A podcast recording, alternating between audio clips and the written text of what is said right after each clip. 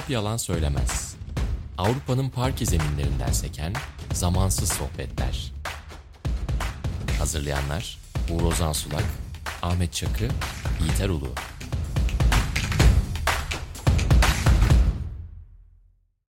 Sokrates'ten merhaba. Top Yalan Söylemez'in 3. bölümüyle karşınızdayız. Ben Uğur Ozan Sulak, Ahmet Çakı ve Yiğit Erulu'yla birlikte Euroleague'de gündemi değerlendireceğiz. Tabii 5. maçlar bitti ama her takım için aynı şeyi söyleyemeyiz. İşte kim ki çok problem yaşayan takımlardan biri sezon başı itibarıyla. Onlar bütün maçları oynamayı seçtiler ama işte ertelenen maçlarla birlikte aslında hani haksızlık yaşadığını düşünen birçok takım başta Zenit olmak üzere şimdi onun telafi etme şansını elde etti. Kim ki ise mesela o haksızlığın merkezinde şu anda 18. takım olarak sıralamada sonuncular. Biz tabii biraz maçlardan ziyade gündemi konuşacağız. Fenerbahçe, Beko, Anadolu Efes'te başlayacağız. Real Madrid'e, Barcelona'ya geçeceğiz.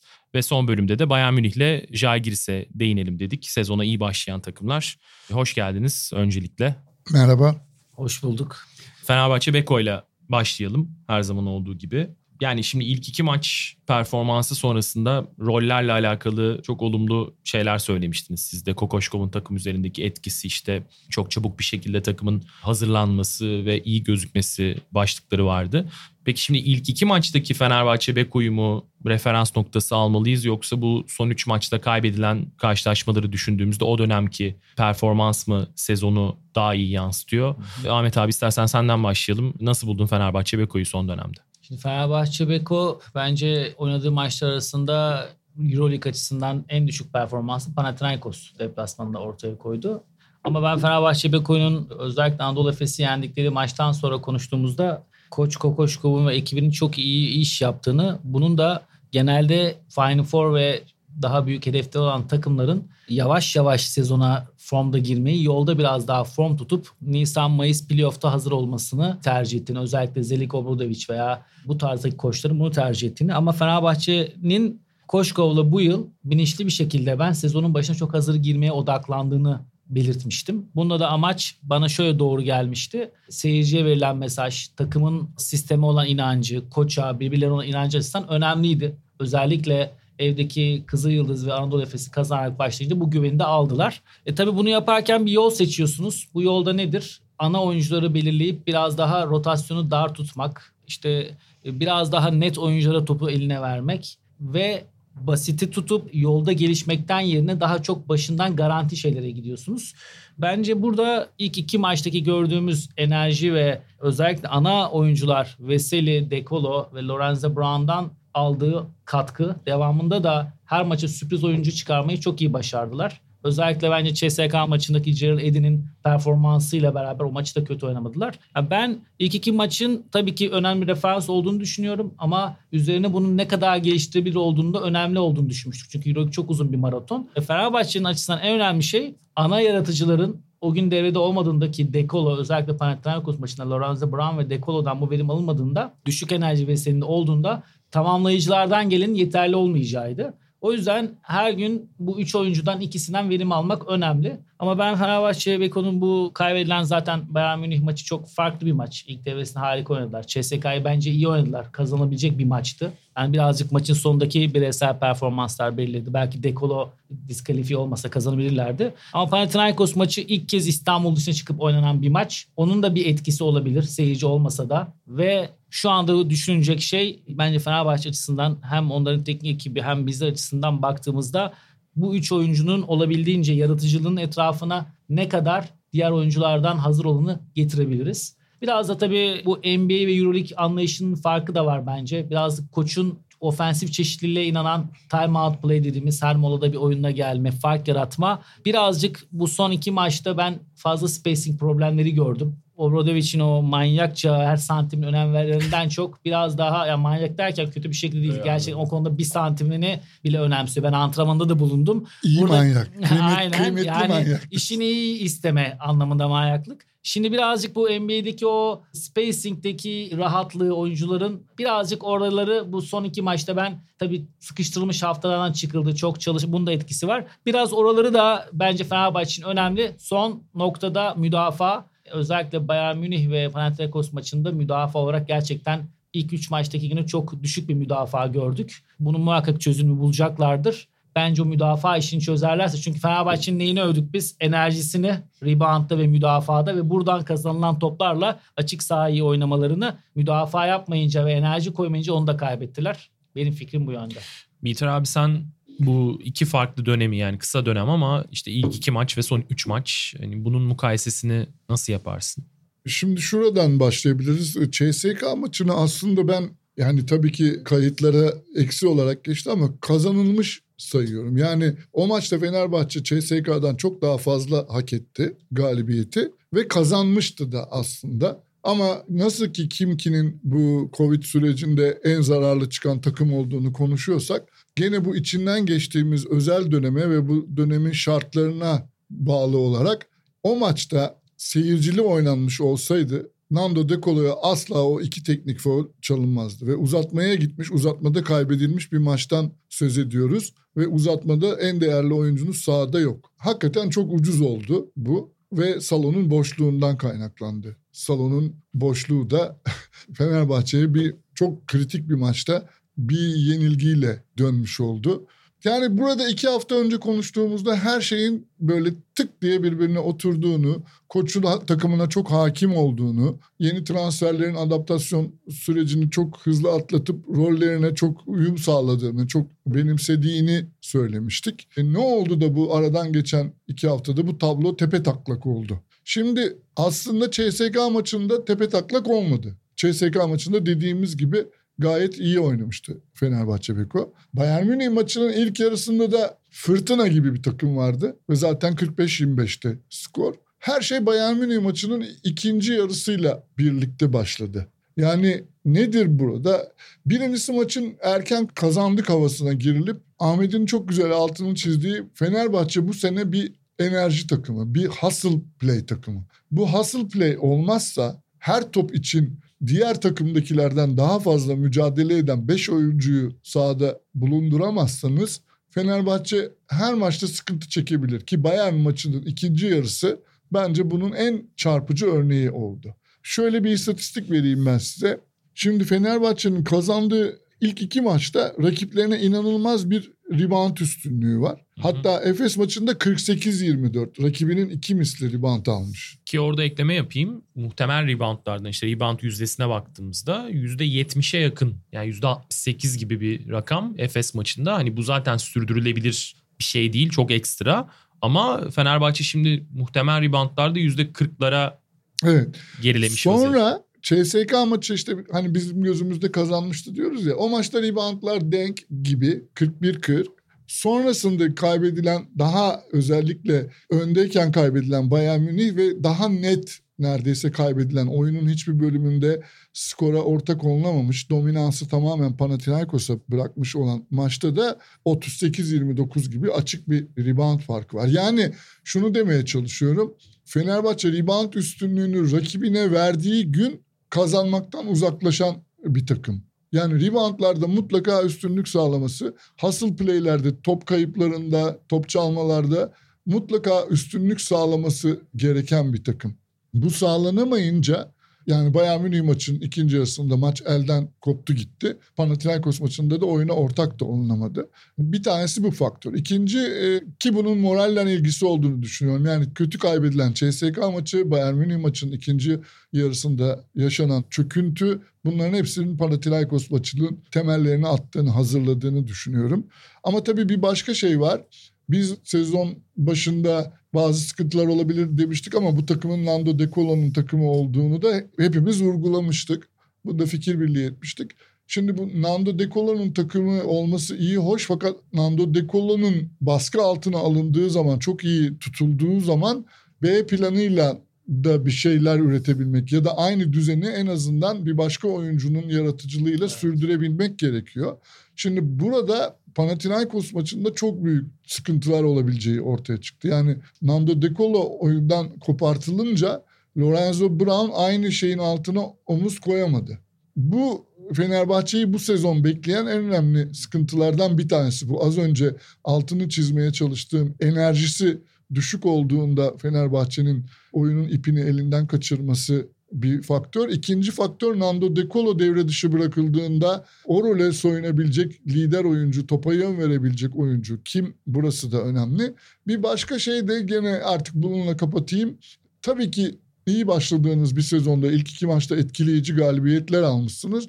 Tabii ki rakipler tarafından daha iyi scout ediliyorsunuz. Artık daha titizlikle scout ediliyorsunuz. Bunun en temel örneğini şuradan verebiliriz. Gerald Eddy ilk 3 maç 9'da 8 üçlük. Sonraki 2 maç 11'de 2 üçlük. Evet. Ahmet abi burada Yiğiter abinin söylediklerinden belki çıkış yaparak şimdi Nando De Colo evet merkezde ama takımların bu scouting'de de birlikte artık Fenerbahçe'nin hücumunu sınırlandırmak adına zaten De Colo'ya odaklanacağını hani söylemek ya da öngörmek evet. çok özel bir analizde değil. Herkesin evet. tahmin edebileceği bir şey bu. Ama buradan şuraya geçmek istiyorum. Yani Leo Westerman ve Bobby Dixon takımdaki iki oyuncu guard rotasyonunda yani çeşitli sebeplerden e, ikisinden de verim alınamıyor. Yani Westerman zaten hazır değil. Dixon işte ilerleyen yaşıyla birlikte rotasyondaki etkisi iyice evet. düştü. Buraya bir hamle beklemek doğru olur mu? Yani ikinci bir yaratıcı kısa. Lorenzo Brown da sonuçta yarı sahaya kaldığı zaman hücum etkinliği çok azalan bir oyuncu. Doğru. Orta mesafe şutlarda çok istikrarlı değil. Ve açık alanın tam sayı bulamadığında Fenerbahçe hücumun epey tırnak içinde vasatlaştığını da görüyoruz sezonun daha bu bölümünde. Ben sezon içerisinde özellikle çok fazla antrenman şansı yokken böyle transfer işine çok sıcak bakan bir koç değilim. Bu kadar geniş kadrolarda işte bunu Anadolu Efes'te de konuşmuştuk geçen programda. Birincisi ben koçun verdiği dekoloyu oyun kurucu pozisyonuna koymanın artık yavaş yavaş rakiplerin analiziyle beraber onun biraz yıpranmasına çok fazla yol açacağına inanıyorum. Orada bence bir Lorenzo Brown'un direkt oyun kurucu pozisyona getirip Dekolo'nun biraz daha yıpranmadan topu getirirken yarı sahada yaratacağı yerde topla buluşturulması bir çözüm olabilir. Çünkü Fenerbahçe'nin bir ileride sorun olabilecek konusu da ana oyuncularının süreleri bir etken de bu süreçte hem CSK hem Bayern Münih üzerine Panathinaikos maçında ana oyuncuların 30 dakika ve üstü oynaması. Bence transferden çok Leo Westerman'ın hazır olması, Bobby Dixon'dan katkı alması ki Bobby Dixon bence sezona fiziksel olarak çok hazır geldi. Ben öyle evet. hissettim. Zaten elde Lorenzo Brown varken e bir de ben Fenerbahçe'de şu anda en beğendiğim şey tabii ki sezonun başında Veseli, Lorenzo Brown ve Decolo'nun iyi rolde olması ama Ulanovas her maç full efor ve çok büyük bir katkıyla oynuyor. Pierre her zaman girdiğinde defensif anlamda, enerji anlamında, rebound anlamda hep işini yapıyor. Hamilton, Ahmet ve Melih. Ya bu 5 oyuncudan, backup'lardan ya da rol oyuncularından gereken alıyor. Sadece Fenerbahçe'nin istikrarlı bir şekilde bu enerjiyi koruyacak bir düzende olması yani maçı 40 dakikaya yayması bu belki rol oyuncuların biraz süresinin arttırılması olabilir. İkincisi de e, yaratıcı pozisyonunda Decolo, Lorenzo Brown, biraz Bobby Dixon'ı da oraya koyup burada her gün bu üçlüden bir ikisini iyi şekilde yakalaması. Bence Leo Westerman'ın devreye sokulmasıyla, Bobby Dixon'ın da biraz orada olmasıyla çünkü bir transfer yaptığınız zaman bu sefer iyi bir oyuncu aldınız diyelim. Ona süre 20-25 dakika vermeniz lazım. Melih'i oynatıp kullanamayacaksınız. Bobby'yi hiç kullanamayacaksınız. Westerman iyice düşecek. Bazen bir artı koyarken böyle eksiler de olabiliyor. Ben o yüzden direkt bir transferden çok eldekiyle çözülmesinden yanayım. Ama teknik ekip tabii ki önemli. Ben Westerman'ın hani denklemden çıkarıldığı bir şekilde eğer öyleyse. Çünkü sonuçta Westerman profil olarak baktığımızda hani Jagiris de ana oyuncuların yanına yaklaşmış. Hatta dönem dönem ana oyuncu olmuş. İşte CSK'da her ne kadar sakatlıklar sebebiyle çok o rolü dolduramadı. Kendi elinde olmayan sebeplerle ama orada da şampiyonluk adayı bir takımın backup oyuncularından biri olarak zaten var. Yani profil olarak Westerman aslında bunu karşılayan bir oyuncu ama işte fiziken durumunu evet. şu anda kestirmek çok ya kolay değil. Ya o kadrodan kısa rotasyondan biri eksilmeden bir transferin orayı ben şişireceğini bu sefer Yok, de çünkü evet. şu da olabiliyor. İşte hangisini deyimlerken hiçbir tanesinden verim alın. Bunlar da yaşandı. Ama Westerman'ın da geçen yılda bir türlü devreye giremediği ve bu yılda şu ana kadar tam ben detayını bilmiyorum sakatlığının veya durumunun ama eğer Westerman sağlıklı bir şekilde gelmeyecekse o zaman ihtiyaç duyulabilir. Çünkü her ne kadar Bobby bence sezona iyi girdi, motive girmiş yeni bir oluşumla beraber. Yetmez ama. Yani, yani şey o yani, sadece Bobby. Yani dördü birden sağlıklı ve verimliyse ihtiyaç yok diye cevaplayayım ben sorunu. Yani Westerman, Bobby Dixon, Decolo, Lorenzo Brown bu dörtlü ise bir şeye gerek yok. Ama bir tanesinin işlemediğine inanılıyorsa o zaman bir tane yaratıcı bir oyuncu alınabilir.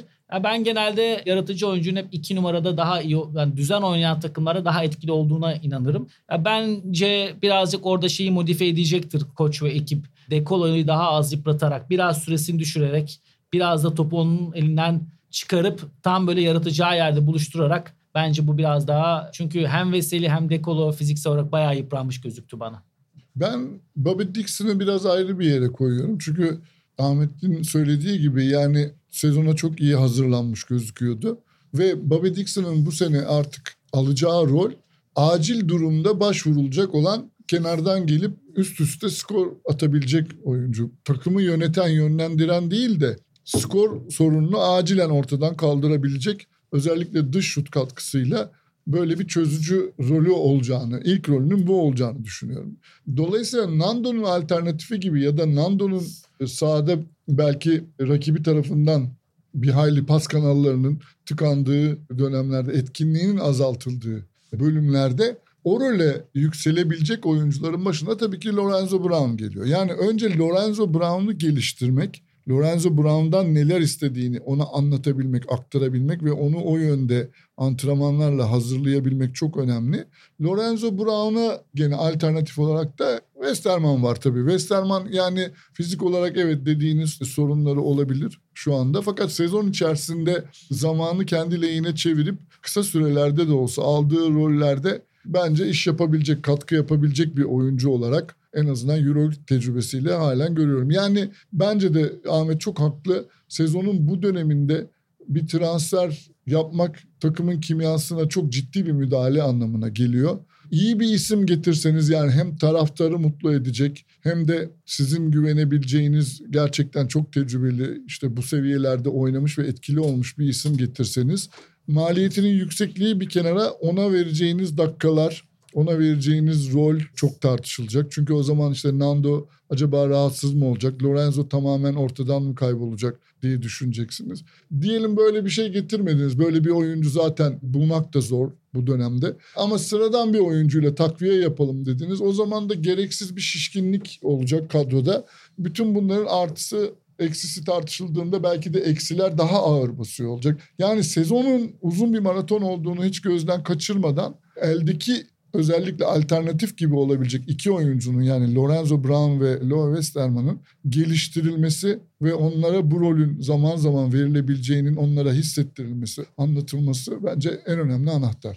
Ben bir şey eklemek istiyorum Hasan. Ya ben genelde kendi takımlarımda da hep şöyle bakarım. Bir transfer yaptığınızda takıma verdiğiniz mesaj ne? Eldekilere de bu sefer bir güven sorunu yaşatabilirsiniz. Tamam bazen koçlar şey diye de düşünür. Bir tane oyuncu aldığınızda herkesi kamçılar o forma için daha fazla mücadele ama özellikle böyle yeni koç ve yeni bir takımla yola çıkan takımlarda da bazen böyle erkenden yapılan bir hamle bazen de kötü bir mesajla eldeki grubun olaya veya kendine olan güvenini de zedeleyebilir. Ben böyle düşünüyorum. Yani ben şöyle fikrinizi anlıyorum ve katılıyorum ama yani Jalgistan CSK'ya geçtiği sezondan itibaren Westerman aynı oyuncu değil. Westerman burada vazgeçilmezse eğer orta ve uzun vadede sizin aklınızdaki ya da koçun aklındaki o boşluğu doldurur mu ben çok emin değilim. Çünkü Euroleague'de sahaya girdiği maçlarda da maçta da daha doğrusu Bayern maçında yani ligde ayrı okey ama zaten ligde oynatmak için kontenjan işgal edecekseniz o zaten Bobby Dixon'ın kontenjanı. Yabancı olarak bakmıyorum takımdaki yer olarak düşündüğümüzde. Ya bilmiyorum bu takımın tavanına ulaşması için bu kısa rotasyonu bence yeterli değil ama umarım tabii. Ya Westerman konusunda haklısın. Yani Fenerbahçe geldiğinden beri bu performansı ortaya koyamadı ama ya orada da şimdi hem Lorenzo Brown hem Dekula varken çok çok inanılmaz bir oyuncudan çok düzeni kuracak bir oyuncu da bence yeterli olabilir. Westerman da bunu yapabilecek size'lı bir guard.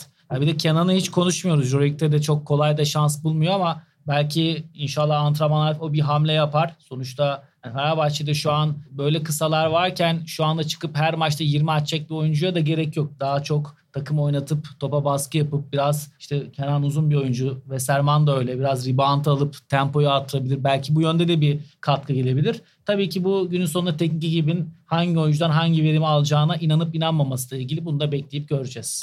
Peki Anadolu Efes'le devam edelim. Yiğiter abi senin Fenerbahçe'ye ekleyeceğin bir şey yoksa? Yani Alba Berlin galibiyeti böyle bir bir olumlu bir hava, bir esintiydi ve biraz kıpırdanma hissedilmişti. Onun üzerine Jalgiris deplasmanındaki oyun, tavır, sahadaki duruş çok önemliydi. Şimdi Zalgiris maçı gene kaybedilebilir de orası kolay bir deplasman değil. Bunu hepimiz biliyoruz ve de Zalgiris'in diğer takımlara nazaran bir avantajı var. Seyircili oynuyorlar. E oradaki atmosferde üstelik de siz peş peşe seyircisiz maçlar oynayıp oraya gelmişken orada birdenbire seyirciyi karşınızda bulduğunuzda çok negatif etkilenebilirsiniz bundan oyuncu olarak. Kolay olmadığını biliyorum ama gene de Efes için bir kırılma noktasıydı, bir dönüm noktasıydı orası en azından kaybedilse bile oynanacak olan oyunla gelecek haftalara pozitif bir şeyler taşımak mümkün olabilirdi. Ne yazık ki o fırsat kaçtı. Yani öyle bir maç izlemedik. Baştan sona Zalgiris'in kontrol ettiği bir oyun oldu. Ve Efes'te tekrar ilk iki maçtaki e, geçen seneyi o çok aratan havasına, haline e, geri dönmüş oldu. Alba Berlin maçında yakalanmış olan çıkış sürdürülemedi Alba deplasmanındaki. Şimdi bazı olumlu gelişmeler var. Nedir o derseniz mesela uzunların kıpırdandığını görüyorum ben. Yani Dunstan sene başındaki tutukluğundan, formsuzluğundan sıyrılıyor. Her hafta biraz daha istekli olduğunu görüyoruz. Moerman eski enerjisine kavuşuyor. Bunlar önemli. Singleton'ın daha alacak yolu var. Ve işte bu süreçte de Larkin'in yokluğunda oyunun üzerine yıkıldığı Misic gerçekten çok büyük sıkıntı yaşıyor. Yani Misic Çi bilmiyorum anlatmak için daha kestirme bir yol bulamadım. 24'te 3 üçlük %12,5'la oynuyor şu ana kadar Misic. Hı hı. Geçen sene %40'tı. %39.7 idi bu istatistik. Ve Misic'in bu 24'te 3 üçlüğünün maçlara dağılımı da bence çok çarpıcı. Gerçi zaten 3 tane isabet bulduğunuzda başka nasıl olabilir dersiniz ama 4 maçın hiçbirinde 2 isabet yok. Yani Birinde sıfır, diğer üç maçta da birer tane isabet var. Yani mesela dokuz tane atmış, bir tane isabet var. Şimdi sizin taşıyıcı oyuncu olarak gördüğünüz adam sahadaki en tecrübeli, oyunu yönlendiren, geçen senelerde size çok maç kazandırmış isim böyle oynarsa zaten hani bir maç kazandığınızda bile gene duacı olmanız lazım. Bu halde çok zor gidebilmek. Larkin'in gelmesi bütün dertleri çözer mi? çözmesini umut ediyoruz. Tabii yani Larkin'in en öncelikle onun dönmesini en çok isteyen herhalde Misic'tir. Yani üstünden bir yük kalksın diye. Ama Larkin de hemen bu kadar hazır olabilecek mi fizik olarak? Bu çok büyük bir soru işareti. Anadolu Efes geçen yıl gerçekten hepimize çok güzel basketbol ve güzel anlar yaşatan, güzel maçlar yaşatan bir takım. Ve hem salona gittiğimizde hem televizyonu izlerken herkesin ağzından çıkan Anadolu Efes keyif veriyor. Yani salondaki seyirci keyif alıyor. Oyuncular bir kere inanılmaz keyif alarak oynuyor. Birbirleriyle inanılmaz bir uyum var. Bir kere şimdi o keyif noktasında değiller. Önce sahada onlar oynarken böyle çok keyifli gözükmüyorlar. Oynarken o keyifli hali Anadolu Efes yakaladığı anda herkese bence biraz daha keyif verecek. Bu da neden? Anadolu Efes'in Koç Ergin Ataman'la beraber gerçekten çıkış noktası iki tane yaratıcı ball handler üzerine kurulu. Bu noktada Koç Ataman da her fırsatta Larkin öneminden bahsediyor ki bu bence de önemli. Çünkü iki yaratıcıya önce iyi oynaması onlara alınan önlemle beraber takımın uzunlarının ve şütörlerin devreye sokulmasının kurulduğu bir düzen var. Bu anlamda Larkin'in gelmesi önemli olacak ama ben bir koç olarak şu anda baktığımda özellikle her parçanın şu an %100 hazır ama Larkin geldiğini devreye girecek gibi görmüyorum. Bunun nedeni belki işin o noktaya gelememesindendir. Mis için ortaya koyduğu yaratıcılık performansı istenilen seviyede olmayınca diğerleri de devreye giremiyordur ama ben birey olarak Singleton, Moerman, işte Beboa, Simon, Dunstan Plyce bunların da bir tık daha yükselip o zaman Laki'nin gelmesiyle beraber birkaç da maç kazanarak önce kendilerinin keyif aldığı sonrasında da keyif veren bir takım olacağına inanıyorum. Çünkü Anadolu Efes'in en önemli işi yani en önemli detayı diyeyim hücumdaki durdurulamaz. Ha, yani geçen yıl öyle maçlar geliyor ki benim önüme bir deplasmandaki Real Madrid, deplasmandaki CSK resmen çaresiz kalmışlar. O durdurulamaz hücum onları bence başka bir seviyeye çıkartıyor. Bunun üzerine çok daha büyük bir şekilde müdafaa yapıyorlar. Yani keyif derken bunu kastediyorum. Daha o seviyeye gelemedi. Ben şu anda baktığımda işte Türkiye Ligi maçları da olsun, Euroleague'de olsun direkt bir oyuncunun gelmesiyle her şey yükselecekmiş gibi görmüyorum. Ama bu düzen de gerçekten başlangıç noktası olarak oyun kurucu yaratıcılığının üzerinden. O yüzden onu da merakla bekliyorum. Ama bence takım olarak o keyif alma ve biraz daha birbirleriyle beraber hissederek oynama. Çünkü Anadolu Efes'teki diğer bir taktik ettiğimiz konu da Anderson, Plyce, kenardan gelen oyuncuların çok kısa sürelerde hiç topa dokunmadan da çok ciddi katkılar verdi. Şu anda o oyunculardan da bu katkıyı alamıyorlar. O yüzden yani Larkin'in gelmesiyle beraber diğer bireylerin de seviyesinin yükselmesi sonra takım olarak bir gelmesi önem kazanacak.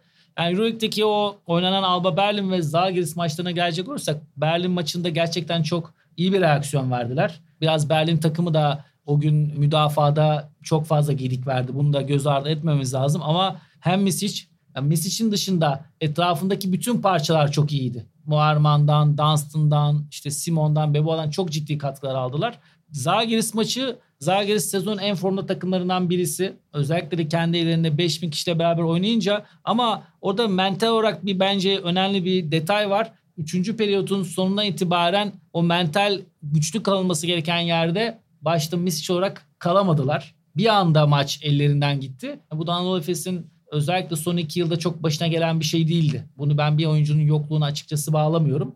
O mental seviyeye de gelmesi tekrar önemli. Yani deplasmanda içeride dışarıda sen daha iyi bilirsin Ozan 10 mu 15 mi maç kazanmıştı Anadolu Efes. Hı hı. İşte Real Madrid'leri de falan yenerek. Onların hepsi takımdaşlık ve mental olarak o maçın sonuna kadar inançlı ve beraber kalmaklaydı. Ben şu anda o seviyede görmüyorum. Ama onun birazcık sezonun başı istenildiği gibi girilmemesi, bireysel olarak formda olunmamaların verdiği insanların, oyuncuların kendilerine güvensizliği de olabilir. Yani Anadolu Efes bir yerde bunu yakalayacak. Ama umarım olabildiğince erken yakalanır ki yani Lakin de gelmesi bu anlamda da bir güven verebilir bütün oyunculara ve teknik ekibe. Başından yakalanırsa Euroleague çok uzun bir maraton da olsa her zaman telafi şansı da olsa başından yakalandığında o ilk dördün içinde bir yerde devam ederken o da motivasyonu arttıracaktır diye düşünüyorum. Ergin Ataman'ın Beşiktaş maçından sonra bazı açıklamaları vardı işte hani galip gelmek önemli ama çok sıkıntımız var. İyi basketbol hiçbir şekilde oynayamıyoruz ve ben oyundan da memnun değilim. İstediğimiz oyunu oynayamıyoruz diye. Yani sezon başından itibaren evet Efes'te çok iniş çıkış olduğunu da aslında söyleyemeyiz. Yani pek bir çıkış olmadı. İşte o Alba maçını... Yani biraz Dunstan ve Muerman'ın grafiklerinin yükseldiğini gözlüyoruz o kadar. Evet yani bunun tabii uzun vadeyi ya da orta vade diyeyim orta vadeyi düşünerek ivmenin yukarıya çıkması ancak Larkin'in gelişiyle mi mümkün olabilecek gibi bir hissiyat veriyordu size. Yani Moralman evet Larkin'in bu takıma gelmesinin diğer oyuncular üzerinde de işte Mitsic'i örneğini verdi Nitar abi. Etkisinin olacağı aşikar ama işte Ergin Ataman'ın açıklamalarına bakıyoruz. Simon'daki sakatlığı söylüyor. Anderson'daki sakatlığı söylüyor. Yani Efes'le alakalı sezon başından beri izlenirken takım şöyle bir hissiyat var. Yani fiziken bu takım yazın çok iyi bir dönem geçirmemiş sanki. Evet, Ki sakatlıklar evet. da biraz bunun hani belgesi demeyeceğim ama o, o çıkarımı destekleyen sonuçlar. Burada nasıl bir zamanlama, nasıl bir çizelge çizmek lazım Efes'e? İşte Real Madrid şu an problem yaşıyor ama şampiyonluk adaylarından biri olarak sezona başlamışlardı. Ama felaket durumdalar Euroleague'de. Yani Efes'i nasıl bir sınıflandırmaya sokmak gerekiyor sezonun geri kalanını düşünerek? Bu sezonun daha öncekilere benzemeyeceği aşikar. Hem Covid süreci hem de yazın takımların istediği gibi hazırlanma imkanı bulamamış olması bu sezonun gidişatını çok beklediğimizden fazla yani çok derken bizim beklediğimizin çok üstünde bir oranda etkileyeceğini artık anlamış bulunuyoruz. En basit şu örneği verelim. Buradaki ilk programımızda sezon açılış programında konuşurken dedik ki geçmiş yıllara bakılırsa takımların kadrolarına bakılırsa güç dengeleri için bir liste yaparsak eğer CSK Real ve geçen sezonun en başarılı takımı olan Anadolu Efes'in Final Four'da olması sürpriz olmaz. Hani beklenti Final Four'da ki dört takımdan üçünün bunlar olabileceği yönündeydi. Geride bıraktığımız maçlarda bu üç takımın kazandığı toplam maç sayısı dört, kaybettiği maç sayısı on. Yani burada bizim tahminciliğimizin de ne kadar şartlardan etkilenmiş olduğunu görüyoruz. Efes'in tam takım olarak ve oyuncularının hepsinin fizikman hazır olmadan antrenman yapmasıyla sezona girdiği çok net görülüyor. Yani ne Boboa bildiğimiz Boboa ne Misic öyle. Moerman ve işte Dunstan'ın daha yeni yeni toparlandığını söylüyoruz. Singleton orada değil diyoruz henüz. E Larkin gelecek ama nasıl gelecek acaba? Şimdi bu kadar eksikleri olan, bu kadar bir arada antrenman yapamamış ya da antrenman yaparken oyuncusundan yüzde yüz alamamış bir takımın sendelemesi böyle maçlar geçiriyor olması çok doğal bence. Ama tabii burada bazı vücut dillerinden bazı okumalar yapmaya çalışıyoruz oyuncuların. Oyuncular kadar kenardaki koç da tabii çok önemli. Ergin Ataman'ın da mesela vücut dili, yüz ifadeleri bana çok olumlu mesajlar vermiyor. Muhtemelen oyunculara da vermiyor. Ergin Ataman'da da bir küskünlük görüyorum. Onun kenardan oyunculara bir enerji geçiremediğini görüyorum ve bunların hepsini de Larkin'e bağlamak ne kadar doğru işte orasını bilemiyorum. Çünkü Tabii ki Larkin çok önemli bir oyuncu. Tabii ki Larkin bütün Avrupa'nın Euroleague'deki bütün takımların çok saygı duyduğu bir skorer. Bu takımın belki de yani böyle bir oran vermek güzel olmaz belki ama yarısı diyebileceğimiz bir hücum gücü bu takımın. O olmadığı zaman çekilen sancıları görmek çok doğal. Kenar yönetimin yüzünden okumak da doğal. Fakat her şeyi de onun dönüşüne bağlamak şu anda oynanan bir lig var. Maçlar peş peşe geliyor ve Larkin de sahada yok. Yani gene bu maçlarda bir takım çözümler üretmek ve bu maçları olabilecek en düşük kayıplarla, en az kayıpla atlatabilmek gerekiyor. Yani bence kenar yönetimin de oyunculara daha fazla özgüven, daha fazla moral ve daha fazla enerji aşılaması lazım fiziksel olarak sen çok hazır görmediğinden bahsettin. Ya şimdi bu Covid dönemi ve özellikle 6 aydır oynanmayan oyuncuların gelip antrenman yapması herhalde birazcık da oyunculardan da kaynaklanıyor olabilir. Sonuçta her hafta test oluyorsunuz. Yazın sürekli antrenman yapıyorsunuz. Sezona hazır olmak için. Yani ben tabii ki sezon öncesi hiçbir takımla beraber yaşamadım ama herhalde önceki sezonlara göre de o korakor aynı e, seviyeyi de yakalamak da biraz zor olabiliyor. Mental olarak oyuncular ne kadar istese de bir sıkıntı olabiliyor herhalde. E bir de geçen seneden kalan bir hayal kırıklığı da var. Sonuçta o oyuncuların antrenörler her ne kadar aynı seviyede kalsa da profesyonel olarak oyuncuların bir duygusal çöküntüsü de var geçen seneden. Ya onu ben zaten geçen programda da bahsetmiştim. Bir de mental olarak da Anadolu Efes'i haklı olarak şampiyonluk veya Final Four neyse oradaki olası bir başarı olmadan sezon durdurulunca tekrar bir yeni sezona başladı. İster istemez siz oraya koyuyorsunuz kafanızda. Tabii. Belki bundan kaynaklı bireysel olarak hem motivasyon hem takım olarak mental olarak oraya çıkamıyor olabilirler diye söylemiştim ben bir önceki programımızda ki ben bununla hala arkasındayım. Ama burada benim çıkış noktam bunun böyle olmadığını fark ettikten sonra bu reaksiyona verebilecek karakter ve oyuncular var. Burada da çıkış noktasını hem oyuncular hem bireysel olarak da yaptıkları röportajlarda hem koçtan direkt Shane Larkin bir yere koyarak gelince yani bu da demek ki psikolojik olarak da takımın kimyası olarak da çok değerli bir şey. E, yani ben Yakup'la çok eski çalıştığım arkadaşım veya staff'tan konuştuğumuzda onların genel konuştuğumuzda en çıkış noktası sezon içinde yaptıkları iyi fiziksel antrenmanlar, çok kaliteli antrenmanlar. E, Türkiye Ligi'nin de kalitesinin düştüğünü görünce o anlamda da bir İspanyollar veya diğer ülkelerdeki takımlardan Anadolu Efes'in antrenman yapıp çalışıp lakin de gelişiyle en azından bir Türkiye Ligi oynandıktan ve diğer Euroleague maçına geçene bir 4-5 gün olacağı için orada da bir çalışma ortamı da bence onlara çok fiziksel olarak tekrar İyi hem gelecek. birbirlerine uyum hem de tekrar yükselmeyi sağlayacaktır. Tabii ki yazın yapılan o antrenmanın yerine koymak çok kolay değildir. Ama en azından hem onların çalışma etiği olarak alışkan olarak yarattıkları antrenman seviyesi hem de bu Türkiye Ligi'ndekinden kaynaklı zaman 3 gün 4 gün Euroleague maçına hazırlanma bence önümüzdeki 5 içerisinde Anadolu Efes lehine çok olumlu fark edecektir diye düşünüyorum. Peki Real Madrid'e geçeyim. Real Madrid İspanya'da her ne kadar kayıpsız gitse de Euroleague'de işler tam tersi şekilde ilerledi. Pablo Lasso'nun takımdaki ağırlığı, daha doğrusu kulüpteki ağırlığı ki Florentino Perez de bir açıklama yapmış işte bizim efsanemiz Pablo Lasso onunla alakalı bir soru işareti yok ki Real Madrid tarihini hatırladığımızda işte Pedro Ferrandiz ya da Lolo Sainz gibi çok uzun süre çalışıp çok fazla kupa kazanmış iki koçun hemen de arkasında yani istatistiklere baktığımızda Lasso 11 sezon 20 kupa gibi bir şeydi en son eğer yanlış hatırlamıyorsam. Ve 2 Euroleague şampiyonluğu. 2 Euroleague şampiyonluğu. Yani Real Madrid'in bir kabuk değişimine ihtiyacı oldu. Zaten bu sezon başlamadan da aslında aşikardı ki bazı oyuncular Anthony Randolph başta olmak üzere karakter açısından, iş etiği açısından hep tartışılabilir oyuncular oldu. Lasso bu oyunculardan işte verim aldı. Trey Tompkins zaten çok fazla sakatlanıp dönen bir oyuncu. Ama kadro yapısına baktığımızda Felipe Perez 40 yaşında işte bir yıl daha uzatıldı kontratı. J.C. Carroll 37 yaşında bir sene daha uzatıldı. E Sergio Yul zamanında Navarro'nun Barcelona ile yaşadığını, Spanulis'in Olympiakos'la yaşadığını bir açıdan yaşıyor. Hem bütçede ciddi yer işgal eden bir konumda. Ondan beklentiler var ama fiziken bunlara cevap verebilen durumda değil sakatlık sonrası. O Panathinaikos serisiyle birlikte hani dönem dönem parlasa da Yul bundan 3-4 sene öncesinde hiç dönemedi ve dönemeyecek gibi gözüküyor şu anda. De Campazzo şimdi oradan çıkacak o denklemde. Rudy Fernandez ben bu gruptan biraz ayırıyorum çünkü Rudy İspanya milli takımında da dünya şampiyonasında çok büyük katkı vermişti 35 yaşında olmasına rağmen. Ama yani kadronun değişme ihtiyacı olduğu ortada ve sadece Abal de geldi. Alosen'i bir yıl önceden alıp kiraya bırakmışlardı Zaragoza'da.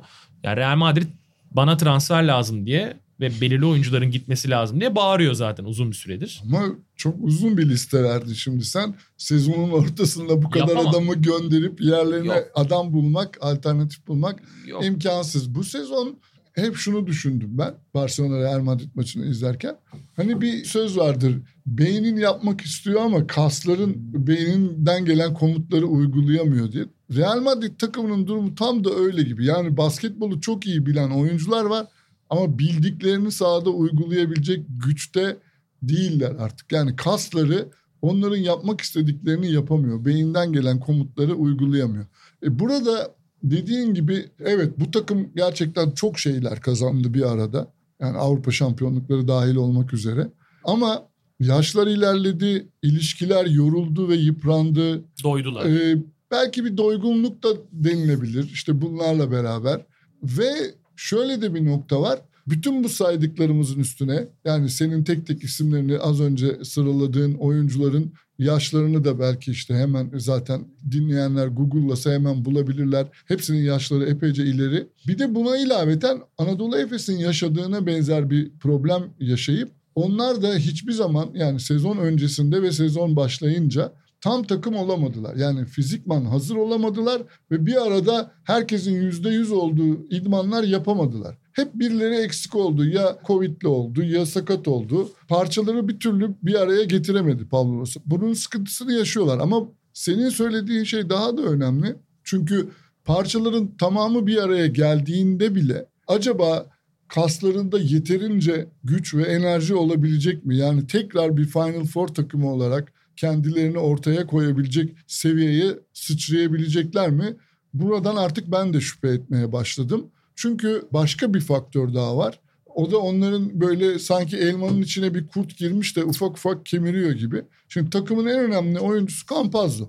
Hı hı. Campazzo bu takımın oyuncusu mu değil mi ne zaman gidecek belli değil. Bu Campazzo'nun da kafasında mutlaka çok yer işgal ediyor.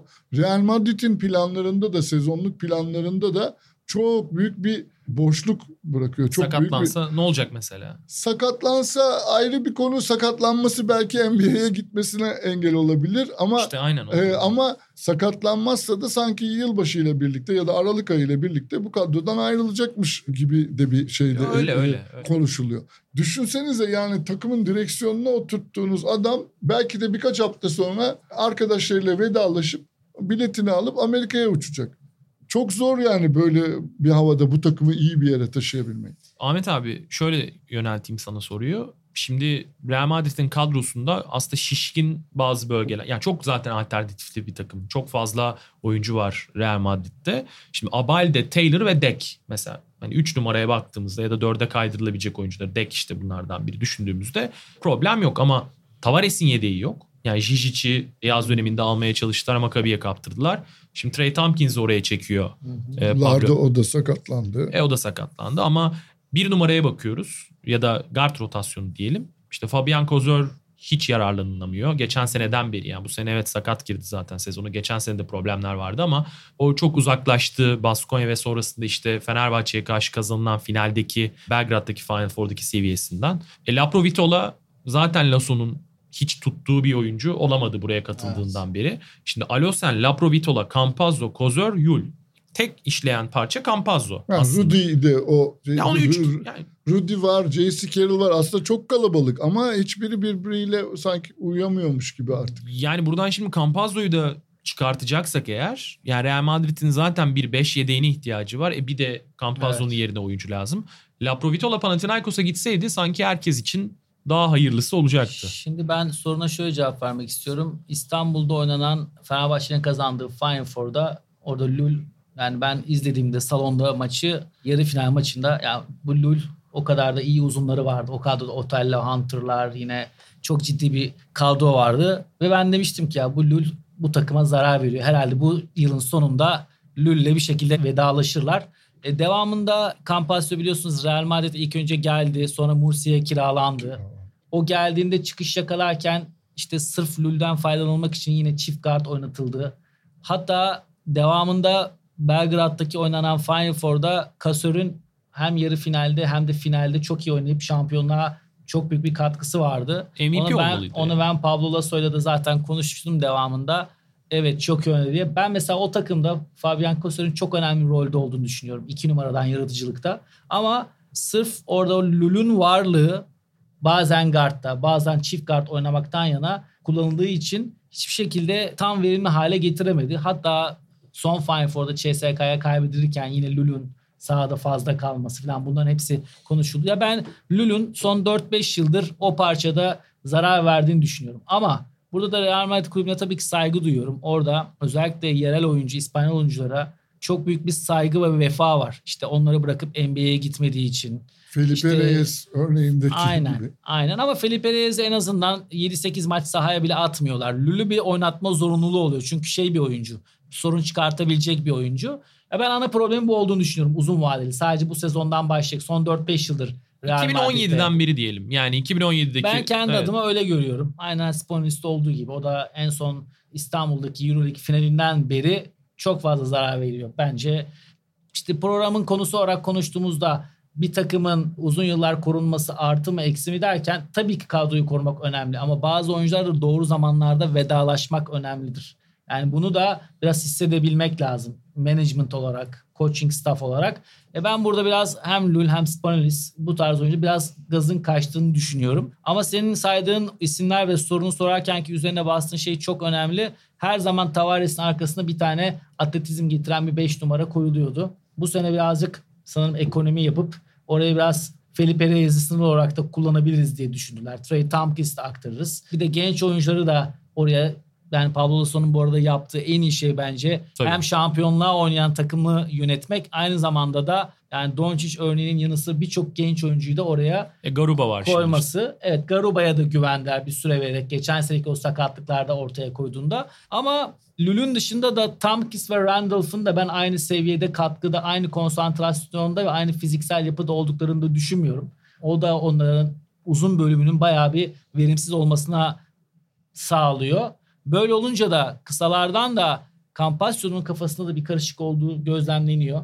Ama gene de ben bu takımın en önemli oyuncusunun her zaman Real Madrid takımını düşündüğümde Taylor, Campazzo, Tavares üçlüsü olup yanına da işte iki numaraya Kaseri koyup dört numaraya da koç işte bazen Deki kullanıyor bazen Randolph'ı.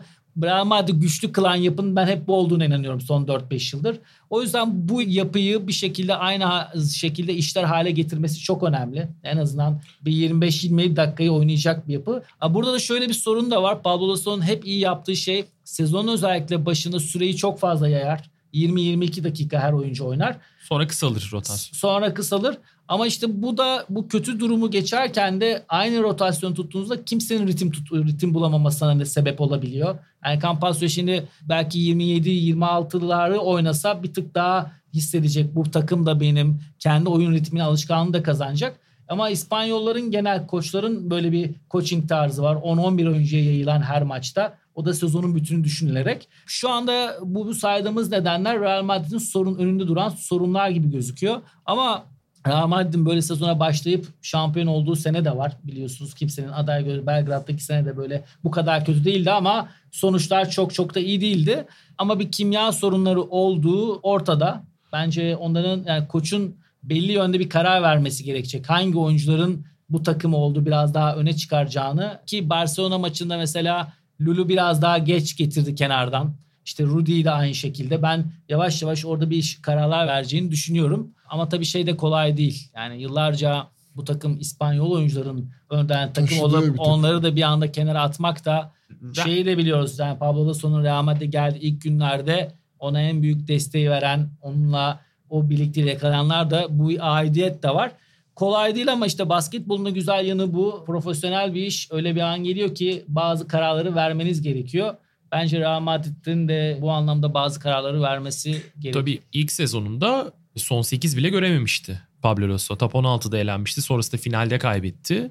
Yani Real Madrid'in burada toparlanacağını belirli bir tabii ki seviyede toparlanacağını hepimiz düşünüyoruz ama burada tartıştığımız hani Real Madrid o öldürücü takım işte Final Four'a bir şekilde gelip Final Four'dan sonrasını da halledebilecek bir takım görüntüsü şu aşamada vermiyor. Yani CSK ve Real Madrid biraz kimyasal olarak bu yılı tam uyuşmamış gibi gözüküyor. Yani kimyasal. Real bence mesela- yine de önünde olabilir CSK. Yani Real çok kötü şu anda ama bence Mayıs'ta ya da Nisan'da Real Madrid CSK'nın önünde olur gibi geliyor bana bilmiyorum. Yani Mike James ve etrafına e, daha fazla ball handler yaratıcı koyamadığınızda biraz sıkıntı oluyor. Clyburn'un orada çok yaratıcı topu yeri vurak yaratması gerekiyor ki önümüzde çok güzel bir Fenerbahçe örneği var. Fenerbahçe maçı.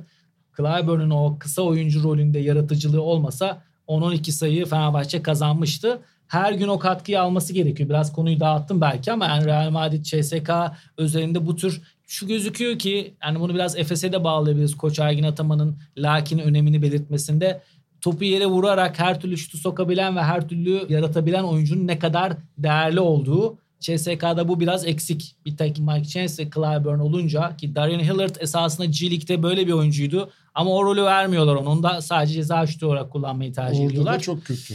Ee, O rolde de iyi değil yani. Evet işte Real Madrid'de var ama bir kimya yok. İşte Anadolu Efes'te de şu anda en o rolde Simon ve şey oynuyor. Misic oynuyor. Birazcık şimdi program canlı bir şekilde devam ederken aklıma geldi. Driblingle yaratabilen kısası ne kadar çabuk front tutarsa o takımlar biraz daha öne geç çıkacakmış gibi gözüküyor.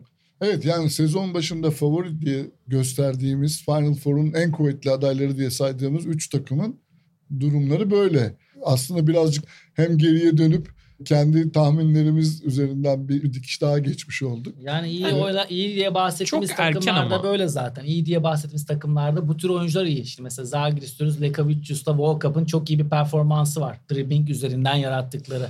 Bayern Münih diyoruz. Aynı şekilde Wade oradaki Bolton. Walden ve Lucic'i çok verimli şeydi. Hatta Cedovic bile. Birazcık o dribbling üzeri yaratıcılığın formda kısalar veya doğru kimya olan takımlar sezona da iyi giriş yaptı diyebiliriz. ben mesela yani Sıra dışı bir sezon olacağı çok belli oldu yani. Geride kalan haftalar zaten şartları itibariyle sıra dışı bir sezon ama sonuçları itibariyle alınan saha içi sonuçları itibariyle de geçmiş sezonlardan çok ayrılacak bir sezonda olduğumuzu artık görüyoruz.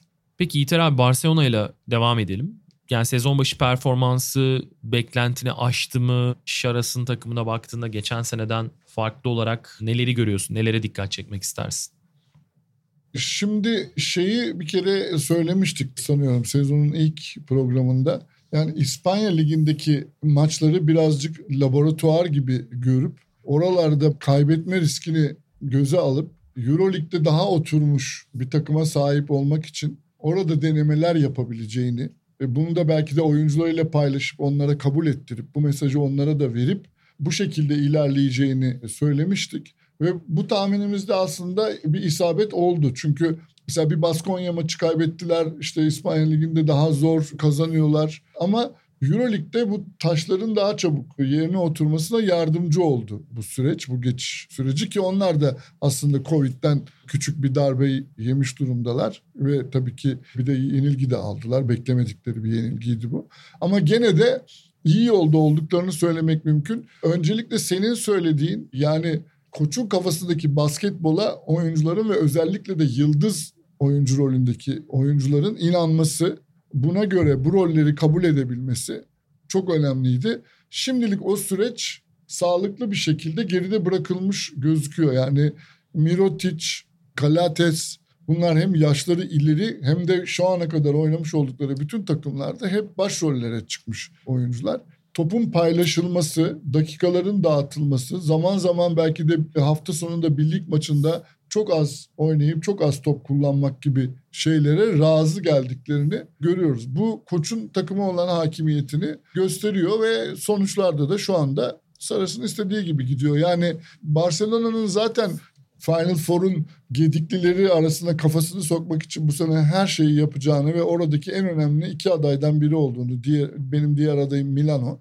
iki adaydan biri olduğunu zaten söylemiştik. Ama o yönde de bu kadar hızlı gelişmesini, bu kadar çabuk adımlar atmasını belki de beklemiyorduk. O anlamda olumlu. Yaskevicius takımı aldığından itibaren ben hazırlık maçları dahil bütün maçlarını izleme fırsatım oldu. Yaskevicius bir kere oynatacağı fiziksel ve disiplinli basketbola Mirotic'inden başlayarak Kalates'e kadar hepsini adapte etti. Disipline etti diyebiliriz. Burada nasıl bir yöntem kullandı? Çok basit düzenlerle başladı sezona ama basiti mükemmelleştirmeyi istedi. Şimdi de yavaş yavaş takımı kontrolünü alıp ve inancı da sağladıktan sonra o Zagiris'te de gördüğümüz maçtan maça hazırlanan özel oyunlar ama hepsinin temeli hücumda birkaç pas üzerinden oynanması ve takımın gerçekten paylaşarak kullanılması. Yani hiçbir oyuncunun birebir çok öne çıkmaması. Bir de bence çok kritik bir karar verdi Yaskevicius. Eldeki olan takıma Tom için ayrılmasından sonra uzun oyuncu transferi yapmayarak oradaki oyunculara Oriola'ya, Smith'e, uzun Ukraynalı uzuna bile hatta Pustovi başında şans verdiler ki hem Panathinaikos maçı hem Real Madrid maçı Mirotic yokken bu oyunculardan çok büyük katkı aldılar. E Davis zaten Yasikevicius'ta bir farklı oynuyor. O da bence çok iyi verimli oynamaya başladı. Tom için yerine oyuncu almayıp hani belki Fenerbahçe ile bağdaştırabiliriz. Hani söyledik ya bir kısa oyuncu almak yerine oradaki verimi almak. Mesela bunu bence Yasikevicius Barcelona'da başardı. Oradaki oyunculara hatta genç 4 numarayla bana, Sergi Martinez Sergi 31 Martinez dakika oynadı. maçı kazandı. Bu güveni gerçekten duyuyor. Yasikevicius'un ben hem Zalgiris'te hem Barcelona'da sevdiğim koştuk tarzı kaybetmekten hiç korkmuyor. Tamam isminden dolayı böyle bir kredisi de var. O gün o maçı kaybetse kimse ona bir işiyle ilgili sıkıntı olmaz. Böyle cesur davranınca bu cesurluk oyunculara da geçiyor bu güven. İkinci bir kararda Corey Higgins gelene kadar Kalates ve Hurtel'i ayrı ayrı oynattığı gibi yan yana da kullanıyordu. Ama Corey Higgins gelmesiyle beraber onu yan yana çok az kullandı. Bir maçta 5 dakika sanki. Onun dışında her zaman Hurtel veya Kalates'ten biri sağda. Hatta Real Madrid maçında Edim Hanga'yı guardta başlatıp topa baskıyla başlatıp 3,5 dakika sonra da dışarı çıkarttı. Yani şu anda avucun içine takımı almış durumda. Tabii ki bu galibiyetler de ona çok büyük katkı sağlıyor. Çünkü sezonun başında kim olursanız olun kazanarak sizin çizdiğiniz yolda oyuncularınız sizi takip ederek kazanınca hem size hem düzene hem birbirine olan inanç artıyor. Barcelona'da bence işler yolunda. Çünkü oradaki benim ilk programımızda da konuştuğumuz gibi Kalates'in nasıl adapte olacağı çok önemliydi. Panathinaikos'ta uzun yıllar top hep elinde 24 saniye uzun süresi elinde olup sonrasında bu kadar Yaskevicius gibi topun gardın elinden çabuk çıkartıp oynamaya inanan bir koçla nasıl olacağını bence ondan çok büyük bir adaptasyon geldi. Hem sınırlı süre daha az sürede hem de topu elinden çıkartıp ama gerektiğinde o sorumluluğu alarak ki bunu da Panathinaikos maçında bence çok güzel yaptı.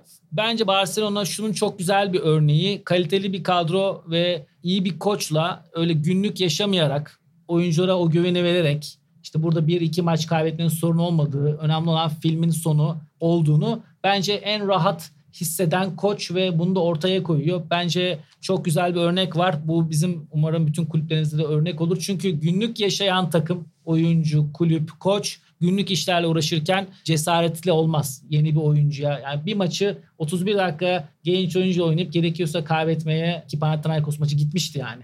Resmen giren maç geldi. Ben o yüzden çok doğru buluyorum. Barcelona kulübünün günlük maçlar kaybeder ama bu yolda çok başarılı yani önümüzdeki 2-3 yılda çok başarılı bir kulüp olacağını düşünüyorum.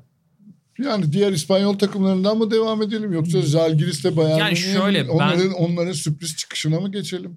Bence Bayern ve Zalgiris için ortak şu soruyu sorabiliriz. Yani iki takım böyle başladı, böyle devam edebilirler mi? Ben sezon başı yorumunu değiştirmiyorum. Yani bu çok fazla da geldi bana farklı programlarda da. Yani Jagiris'in şimdi gireceği bir fikstür var mesela konuşalım. Asfer maçını hadi diyelim deplasmanda kazandılar. Sonrasında Real Madrid, Maccabi, CSK, Milano, Zenit, Barcelona. Arka arkaya bu maçları oynayacaklar ve Jagiris'in evet doğal bir avantajı var ve biz sezon başında şunu çok hesaba katmadık. Yani işte o seyirci faktörüdür vesaire. Ben yine de Bayern'i zaten ayrı bir noktaya koyuyorum ama Jagiris'in çok sürdürülebilir bir yapı olmadığını ve olmayacağını zaten Valencia maçının ikinci yarısında da biraz bunun bir ön gösterimini gördük. Evet. Son maçta. Evet. Ee, ilk sendeleme beklenmedik bir yerde geldi üstelik. Yani Valencia maçı onların hanesine yazılmıştı tahminlerde. Evet. Ee, herkes rahat alacaklarını söylüyordu ama olmadı. Ben Valencia'nın yeneceğini düşünüyordum ama ilk ben yarıda de. bu kadar domine edeceğini düşünmüyordum. Yani Zagres ilk yarıyı oynayınca dedim ki herhalde Geliyor. yine bunu da kazanacaklar diye ama Valencia takımı da ne kadar ofensif potansiyelli bir takım olduğunu ortaya koydu. Ki Unika'ya karşı da hafta sonunda 15 hatta 20 sayıdan döndüler neredeyse. Ofensif potansiyeli gerçekten Valencia yani çok çok üst Kazaragoza düzey düzeltiyorum bu arada. çok çok üst düzey bir ofensif potansiyeli var. Onlar da çok uzun süredir bir arada esasında yaptıkları Yani takviyelerle Valencia tehlikeli bir takım e, olacağını gösteriyor. Ya işte onların sıkıntısı iki yıldır büyük maçlar kazanıp gidip çok böyle kaybetmeyeceği maçları kendi evlerinde kaybedince o zaman istedikleri ulaşamadılar. Ama Bayern Münih'in ben aynı şekilde devam edeceğini düşünüyorum. Çünkü hem oyuncu ilerleten hem de düzeni ilerleten bir koçları var. Hele biraz da seyirci de alınırsa kendi evlerindeki maçlarda çok güzel ortamları salonda yaratıyorlar. çok büyük değil. Evet. Yani orada gerçekten Yaskevicius'la ilgili konuştuğumuz şeyleri Koç Trinçeri ile ilgili de söyleyebiliriz. Çok basit oynuyor mesela Trinçeri. Bir tane crosspick'ten topu içeri verip Reynolds'ın ki bugüne kadar Reynolds'ın postamına giden kaç tane koç vardır. Oradan e, maç kazanıyorlar. Aynen. Bir tane çok basit bir pick and roll, tekli pick and roll sonrası top paylaşımı ve bulunan doğru spacing sonrası atışlarla o güveni de takımına gerçekten verdi. Bu düzenin ve beraber oynamanın verdiği güveni takım tadına vardı. Ben onların gelişerek devam edeceğine inanıyorum. Şimdi Bayern kadrosunu biraz konuşalım. Madem hani biraz süre de var. Şimdi Jalen Reynolds. Yani Euroleague'de talep gören, rağbet gören bir oyuncu değildi. J.J. Johnson. Nick Weiler-Beck. Nick Weiler-Beck zaten hani çok alt seviyeden aldı. Hani çıkış beklediğimiz bir oyuncuydu. Nick Weiler-Beck'le Ama alakalı Euroleague oyuncusu muydu? Tabii O- yaz döneminde Evet. konuşuyorduk Yiğiter Evet. abi. Yani işte bir Euro Cup takımı ya Evet. da bir Şampiyonlar Ligi takımı tekrar yani daha üstte Ludwigsburg'dan daha üste gidebilecek bir takımda olabilir. E, TJ Bray geçen sene hiçbir şey oynamadı. Vehta'dan sonra zaten sakatlık vesaire derken performans yok. E, e, Şişko tamamen Trinkier'in imzası tabii. Şapkadan çıktı yani o tavşan. Ama geçen sene de Koç Radonic döneminde de kullanıyorlardı onu. Ya Yani. kullanıyorlardı ama yani Çünkü- Euro Lig'de işte çok ciddi faktör olabilir denebilecek bir Ya oyun benim kurucu değil. bildiğim orada koçtan çok Bayern Münih'in scouting departmanı onlar çünkü çok önemsiyorlar. E tabii, spor direktörleri. Evet Bayesi ile beraber orada yani bunların üzerine bunlar oyuncuları transfer edip onların üzerine plan yaparak koça gittikleri için tabii ki Trinçeri'nin onlardan aldığı verim ve inancı önemli ama kulübün buna inanarak yola çıkması da gerçekten çok değerli. Çünkü öyle olunca daha güvenilir oluyor. Herkesin inandığı yani o takıma bir inancı var. Herkesin çıktığı nokta beraber oluyor. Bence bu çok değerli. Ya öyle ama Bayern'in de oyuncu transferlerinde Marco Pešić orada olduğu sürece biraz daha Mişko'dan oyuncu almaya yakın bir takım olduğunu da biliyoruz. Yani şey olarak söylüyorum bunu. Şimdi kadroda benim bildiğim kadarıyla 16 oyuncunun 9 artı ikisi yani 8'i en azından Mişko. işte İtalyan menajerler var üzerinde. Yani hayır şunu demeye çalışıyorum. Ben burada kadroya baktığımda işte J.J. Johnson, Leon Radošević, Malcolm Thomas, Jalen Reynolds pot altını düşündüğümüzde yani bu pot altının 5 maçın 4'ünü falan kazanması zaten takım üzerinde koçun etkisi bu kadar yoğun olmasa normal şartlarda bence hani ihtimal dahilinde bir şey olmaz ama Bayern'in yaptığı tabii ki çok etkileyici ve bence tamamen koça yazması gereken bir Ben- sonuç. Bence Zalgiris'te de Bayern'de de benzer nokta bu. Koçların oyuncudan maksimumu alabilme yönünde bir gayretlerinin olması, düzenlerini o şekilde kurmaları ve belki işte Ahmet'in burada altını çizdiği özellikle sezonun başında oyuncunun kafasını çok karıştırmadan, ona karşı çok talepkar olmadan ondan maksimum almaya çalışmak hem oyuncuyu sahada daha şevkle mücadele etmeye çünkü oynadığı basketboldan zevk aldığında daha iyi çalışıyor. Daha fazla enerji koyuyor ve hücumdaki mutluluğu savunmada da bir gayret olarak geri dönüyor. Yani Zalgiris'in tabii burada bir başka avantajı var. Seyirciyle oynamak onların bence savunmasını diğer takımlara göre hani ikiyle çarptı demeyeyim ama bir buçukla çarpmış olabilir. Savunma gayretinde seyircinin de bir payı olduğunu söyleyebiliriz. Ama koç da açıkçası oradaki mayayı yani var olan Litvanya basketbolun mayasını gelir gelmez doğru rötuşlarla Evet. iyi kullanmış gözüküyor. Beni orada en çok etkileyen açıkçası Jokubaitis'in bu seneki çıkışı. Yani bu sene herhalde en iyi genç oyuncu ödülünün bir numaralı adayı Evet. gibi gözüküyor. Böyle devam ettirebilirler mi? Çok doğru senin söylediğin. Bence ettiremezler. Ama playoff adayı bir takım olarak hani bir kazanıp bir kaybederek ilerleyebileceklerini tahmin ediyorum. Ve sezonun sonuna kadar bir şekilde playoff resminin içinde kalacağını düşünüyorum. Hem Zalgiris'in hem Bayern Münih'in. Bayern'e ama ben şu de an-. Ama şu anda tabii 4-1 yani ilk 5 maçta 4 galibiyetle başlamış olmak her ikisi için de müthiş bir avantaj. Bundan sonra bir kazanıp bir kaybetseler bile Evet. gene çok yukarılarda e, olabilirler. Tabii yani bu sezon her türlü dış faktöre de açık bir sezon Ben olduğu iki için takımın da ortak yapmak zor. noktasının kulüp yapısı olduğunu düşünüyorum. Kulüp yapısı olarak gerçekten hem koça bunu sunan hem de bu planın arkasında durabilen yerler. Mesela ben Valencia'yı bu konuda bir tık geride dur- buluyorum. Mesela Valencia daha iyi bütçesi var iki takıma göre. Daha potansiyel takımları Tabii. var ama orada böyle bir kulüp yapısı ve alınan basketbol tercihi yapılanması konusunda tek seslik, tek bir yönde kararlılık görmüyorum. O yüzden Orada biraz baskı da vardır. Yani şöyle Valencia'da her zaman belki taraftarsız oynuyor olmak şu anda onlara artı yazıyor. Biz neden bir Baskonya olamıyoruz? Bizim de paramız var, seyircimiz yani var. bu yıl Burada Baskonya'dan fazla harcamış olabilirler. O zaman yani hadi ama Real Madrid Barcelona olamıyoruz. Onlar çok büyük ama bir Baskonya seviyesine çıkmamız lazım diye düşünüyor taraftar ve O bunu bir yıllardır söylüyor. başka bir program konusu. Valencia'da A lisansı yok, Baskonya'da var mesela. O da çok ilginç değil mi? Yani çok büyük bir başarısı O Baskonya'nın. Kereheta'nın Çok ağırlığı. büyük başarısı. Bir de evet. galiba Joan Roch'du değil mi takım sahibi Valencia'da? Bir süpermarket zincirinin sahibi. Evet. Yani Roch galiba o Eurolig'in A lisansı olayını ilk başta zaten bu Valencia'ya karşı Eurolig yönetimi de niyetliydi. Hani siz gelin madem bu kadar yatırım yapıyorsunuz. Zaten inanılmaz bir tesis yaptılar Valencia'ya. ASB Bubble'ının oynandığı evet, harika. zaten yer. Ama onlar biraz mesafeli Euroleague organizasyonuna en başından beri. Tam olarak o dahiliyet Euroleague'in istediği gibi değil benim bildiğim kadarıyla. Yani Valencia'ya karşı bir rağbet vardı. Hatta sonrasında Bertomeu kızıp 5. İspanyol takımını oraya Evet. dahil etme fikrini geri çekmişti. Yani ne olursa olsun Valencia gibi bir yerin olması tabii Euroleague açısından bizim açımızdan izleyiciler olarak artı çok fazla böyle hani Euroleague'in yapısını şimdi konuşursak program bitmeyecek de Žalgiris ve Bayern'e çok kısaca dönecek olursak zaten sonrasında da kapatalım. Yani insanlar şimdi mesela 5 maçın 4'ünü kazandı bu iki takımda. Birinci ve ikinci sıradalar. İşte Bayern inanılmaz gözüküyor. Žalgiris acayip gözüküyor falan da. Ya iki hafta önce Zenit konuşuyorduk. E Zenit şey mi? Yani maç oynayamadığı için gündemden düştü. Ay, Ama e, bence gene Zenit de onların Zenit- arasında olacak. Zenit o bence bu takımların olacak. önünde. Zenit bence de önünde. Evet. Bu takımların yani ben önünde Çavik Zenit. Basko'yu çok beğeniyorum ve kurdukları yapı da gerçekten oyuncu tercihleri de iyi. Zenit'in ben yani o playoff resmin içinde olacağını yani ilk 6'da bile olabileceğini düşünüyorum. Ben şunu hatırlatmak istiyorum hani dinleyicilere de Euroleague'i takip edenlere de. Şimdi ilk 8'in dışına bakalım. Takımlara bakalım. CSK, Efes, Real Madrid, Maccabi, Fenerbahçe. Bu takımların hepsi dışarıda şu anda. Yani ilk 8 Ki resminde bu değil. takımlar böyle kalmayacaklar ve E, yükselecekler. kalmayacaklar. Tabii ki Evet. kalmayacak. E yukarıda Yani zaten CSK'dan burada olması. çok emin değilim yani. E, CSK ilk programda söylemiştim. Ama ben ilk CSK 8'in de mi ilk dışına koymuş? Ben bu sene mesela ilk programda söylemiştim. Evet, evet, mesela. Barcelona CSK eşleşmesi demiştim mesela. Barcelona diyelim ilk Bu dörtte. gidişte o da mı dördün- olmayacak? Hayır.